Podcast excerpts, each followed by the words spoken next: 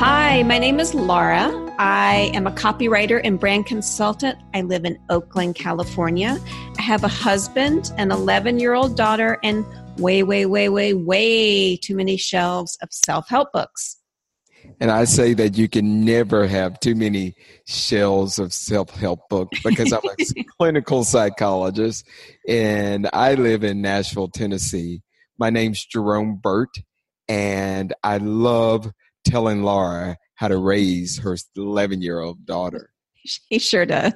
And he's good. He's really good. Well, I thank you for saying that, Laura. so, Jerome and I have been friends since high school, which is a really, really long time ago. And I'm not going to say how long. Um, and for the past seven years, we talked every Tuesday at 4:30 Pacific uh-huh. time to figure out our lives and help each other grow. And yes, he's given me lots of great advice about raising a daughter over those years. And Laura, keep it real. We talk about how to grow and improve our lives and the such, but we also talk about how to stay lean. That's the first 15 minutes of every conversation we have is like the latest diet or the latest skinny popcorn flavor or latest skincare concern or something along that line. It's That's true. How, it's yes. true. Yes. It, it is. It is the glue that bonds us. Yes. um, so, so Jerome knows me very well and knows my family very well. And so when my daughter started middle school this year, I, I started thinking like, what if there was a way to teach her now what it has taken me 40 plus years to learn about how to be in the world and like how to know yourself and how to be yourself? And and you know you read these books and you think you've got it but then you forget and you have to read it again or read something else and it's just really really hard especially as you get older and you get set in your ways. So i was thinking what if i could short circuit that and teach her now what it's taken me so long to learn? And uh, the bad news is she doesn't listen to me. I'm her mother. She's a tween i guess they call them and she won't listen to me but she will listen to jerome. And so i called up jerome and said we got to have a podcast. and I was all over it, but because what Laura's talking about, you know, trying to, you know, lay down some neurocircuitry early on uh, for her daughter to live a, you know, a good life, you know, learning how to do gratitude journaling and such early on in life. These are the same that the, the same concern that a lot of my patients have about their own children. And so, like, this, her concern was not new to me. And so, when she said, let's do this podcast, I'm like, man, it is much needed. I know a lot of people that are as concerned about their children being awesome as, as, as being awesome themselves. Yeah. Of course. And uh, there was one more reason I, I thought Jerome would be great at this because he has this um, theory about what kids will listen to, how you need to talk with kids. And I'm going to let him tell you the name of his of his theory. Wait, which one are you talking about? I mean, I come up with a new theory every day. That's true. That's true. it's your billboard theory. Oh yeah, yeah, seven words or less. Yeah, if you got to keep it tight, keep it succinct, I mean, get read some Hemingway. if you can't say it like Hemingway would say it, you probably shouldn't be saying it at all.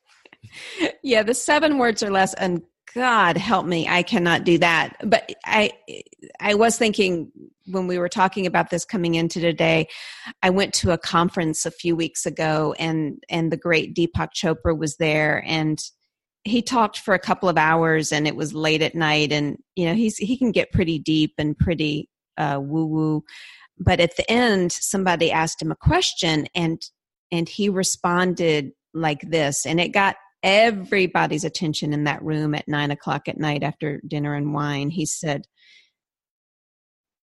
if you want to be 98% happier in an instant and seriously, everybody's sitting on their edge of their seats. Because, of course, who doesn't want to be 98% happier in an instant?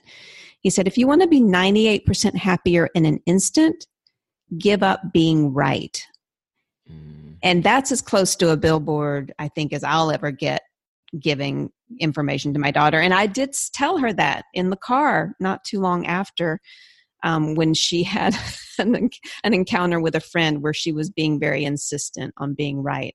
And I just left it there, and it felt so good to just have a little thing to say that was somebody else's saying, it wasn't me. And I was just relaying it as if I thought it was super cool. And I didn't ask her about it or follow up. I just said it, and who knows? Maybe it'll get into her brain. Yeah, and if nothing else, you know, you've inoculated her. You know that it, she might not understand it at eleven, but at twenty-seven, like my mom told me one time, give up being right. You know that makes sense. Then you know it's so funny when you talk to your kids. Um, people, you know, you see that ocean, that ocean is yours you know, and mm-hmm. the kids are like rolling their eyes, like, whatever. and so, you know, uh, we're going to be cheesy in a lot of the things that we come up with, and su- as you know, in suggesting how you might impart this relevant information to your kid, and um, um, you know, we um but some of it might hit home you know we hope that we can again pare it down seven words or less that you can impart to your kid and i'm not going to promise seven words. Jerome can promise seven words.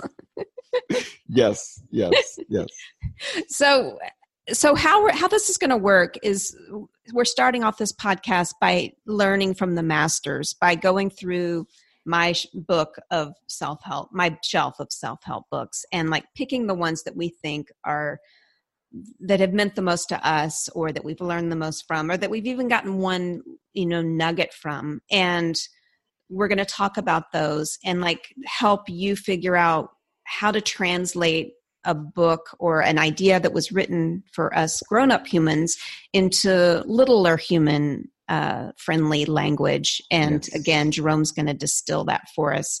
Um, and hopefully, as we grow, we'll maybe get to talk to some of these authors sometimes. But for right now, we're going to start out by picking the good books, helping you figure out what you can use with your kids, and hopefully making everybody's lives just a little bit better. That's right. And, you know, I like big butts and I cannot lie. you know, if we could get kids, if you could take, uh, I like big hugs, and I cannot lie. you know, this is, this is, that's a little bit of like what we'll do here, like getting a kid to. If we say it like a songwriter would say it, you know, they they'll remember I like big hugs and I cannot lie. Right, right. See, isn't he good? Don't you uh, Jerome already?